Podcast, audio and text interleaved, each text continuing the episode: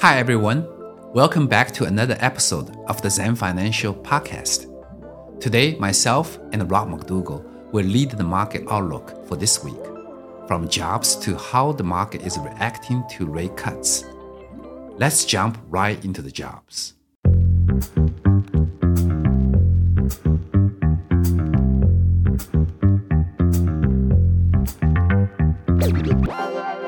After the strong job report, the implied probability for a 75 basis point rate hike in September rose to 67.5% per CME FedWatch.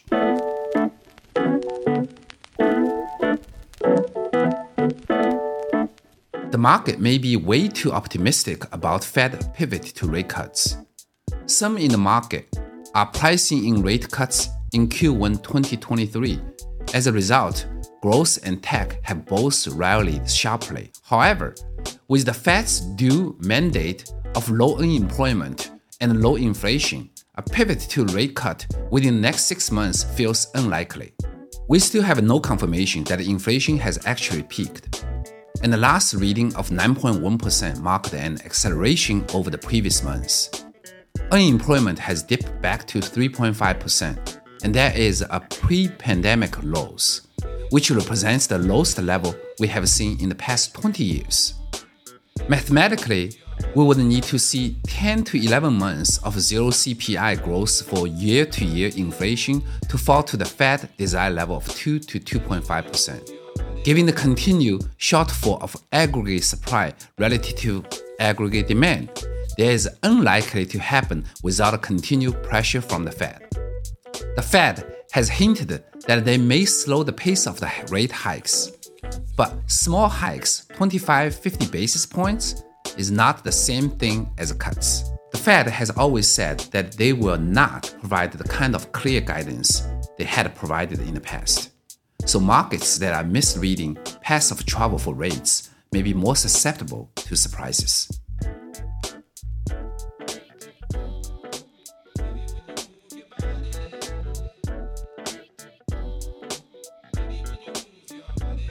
Thank you, Charles. I appreciate that. That was great information. Hello, everyone. This is Rob McDougall.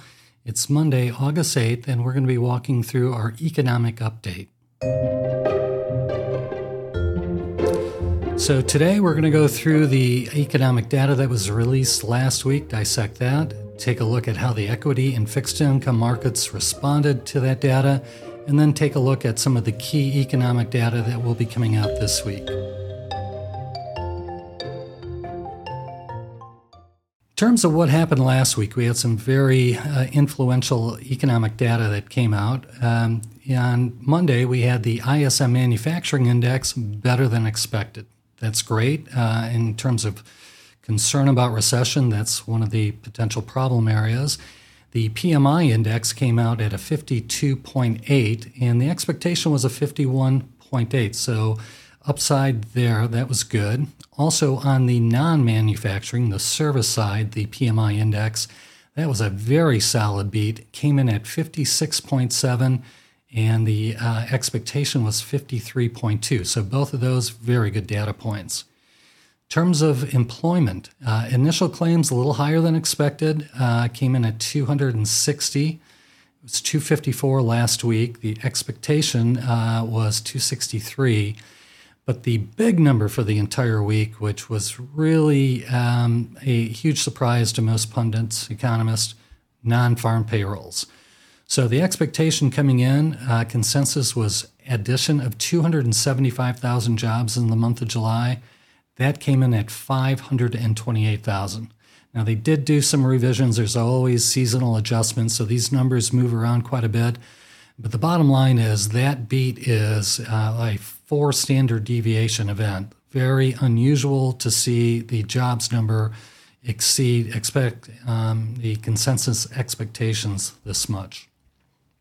In terms of the jobless claims, here's the trend. If you're watching on the uh, visual uh, podcast, 260,000, as I mentioned. Non farm payroll. Uh, this is just, again, outstanding. The July number 528,000 jobs added.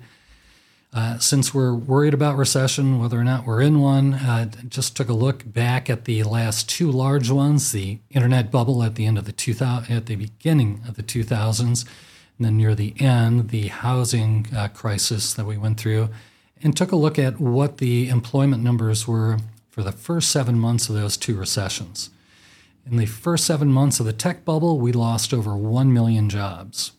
During the first seven months of the housing crisis, we lost 700,000 jobs. On a year to date basis, 2022, we've added nearly 1.1 million jobs. Uh, in terms of manufacturing, I mentioned the PMI index a little bit better than expected. Uh, I have a chart for that as well. Certainly, the trend isn't great, but the bottom line is on this number, the PMI index it is scaled to 50. So anything above 50 is, um, is, is expansion, anything below is contraction. The higher the better, the lower the worse. And it came in near 53 for the month of July, uh, a little bit down from June, but better than expectations.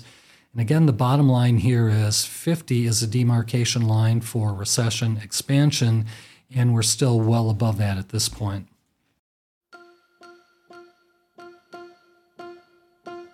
So, how did the market respond to this data last week? It was our third strong week in a row. Things have really turned around significantly, really since mid June. So, the numbers for last week the NASDAQ led the way. That was up 2%. The Russell 2000, the small cap index, was up nearly 2%. Growth was up more than value last week. Actually, value was down nearly 80 basis points. Growth was up 2%. Uh, small cap stocks bettered uh, large cap stocks last week, and international stocks again lagged domestic returns. Um, fixed income last week was negative, with the exception of high yield bonds.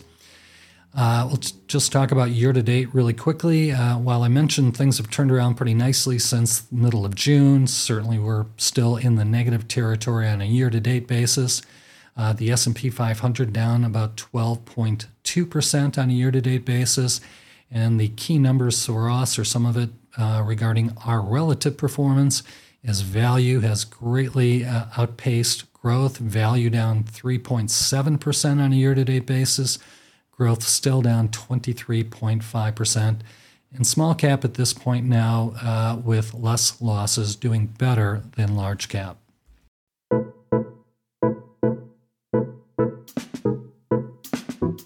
So, in terms of the upcoming economic calendar for this week, we've got four uh, major uh, releases. CPI is the first on Wednesday. Uh, the inflation, we'll look at some charts on that. The expectation is month over month to be up 0.3%. That comes out to 8.8% annual. We'll look at that in a moment. Initial claims, uh, another weekly jobs number uh, the last week, as I mentioned, was 260,000 new claims. Expectation is 265, 265,000 for last week. We'll see the PPI. We don't focus a lot on that, but it, it does have some importance. That is also expected to be up 0.3% month over month. And the last one, which we think is just huge, the University of Michigan Consumer Sentiment Index for August. Uh, last month it was 51.5, which was the lowest ever uh, since the University of Michigan has been doing this survey uh, since 1952.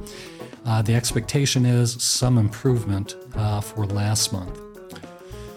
In terms of the CPI, I uh, mentioned it was up last month again, 9.1% total, 41 year high. The expectation, and we'll see the release this week, is that it will be up year over year 8.8%. Now, importantly, I mentioned that the markets have rebounded pretty nicely since June. A good portion of that, I believe, is inflation expectations. So I often use this chart to illustrate it. It's the 10 year Treasury minus the 10 year Treasury inflation protected securities yield, and that has been coming down pretty aggressively since April. It peaked at about 3.05%. As of the end of the day on Thursday, it was 2.43%. So, what that means is investors are betting that the average inflation over the next 10 years is going to be 2.43%. I think we would all take that number at this point.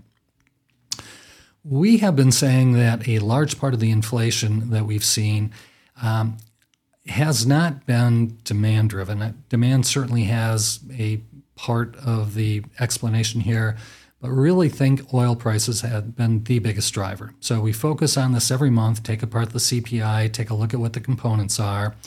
And you can see here uh, on this chart for June that energy alone, 8.7% of the index, was up 42% year over year. So that added nearly 3.5% to the 9.1% of the CPI number. Now, that's really important because gas, I'm sure you've noticed this at the pump, has come down dramatically over the last month.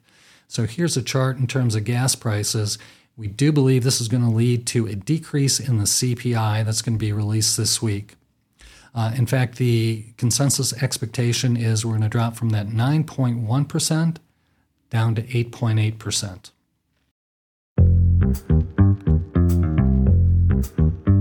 So that's it in terms of the economic data, what happened last week, what we expect this week. Uh, we go through this every week. We give you economic data, and uh, we do that for purposes of explaining what the market's done, but it doesn't tell us what the market's going to do in the future. So we always stress that.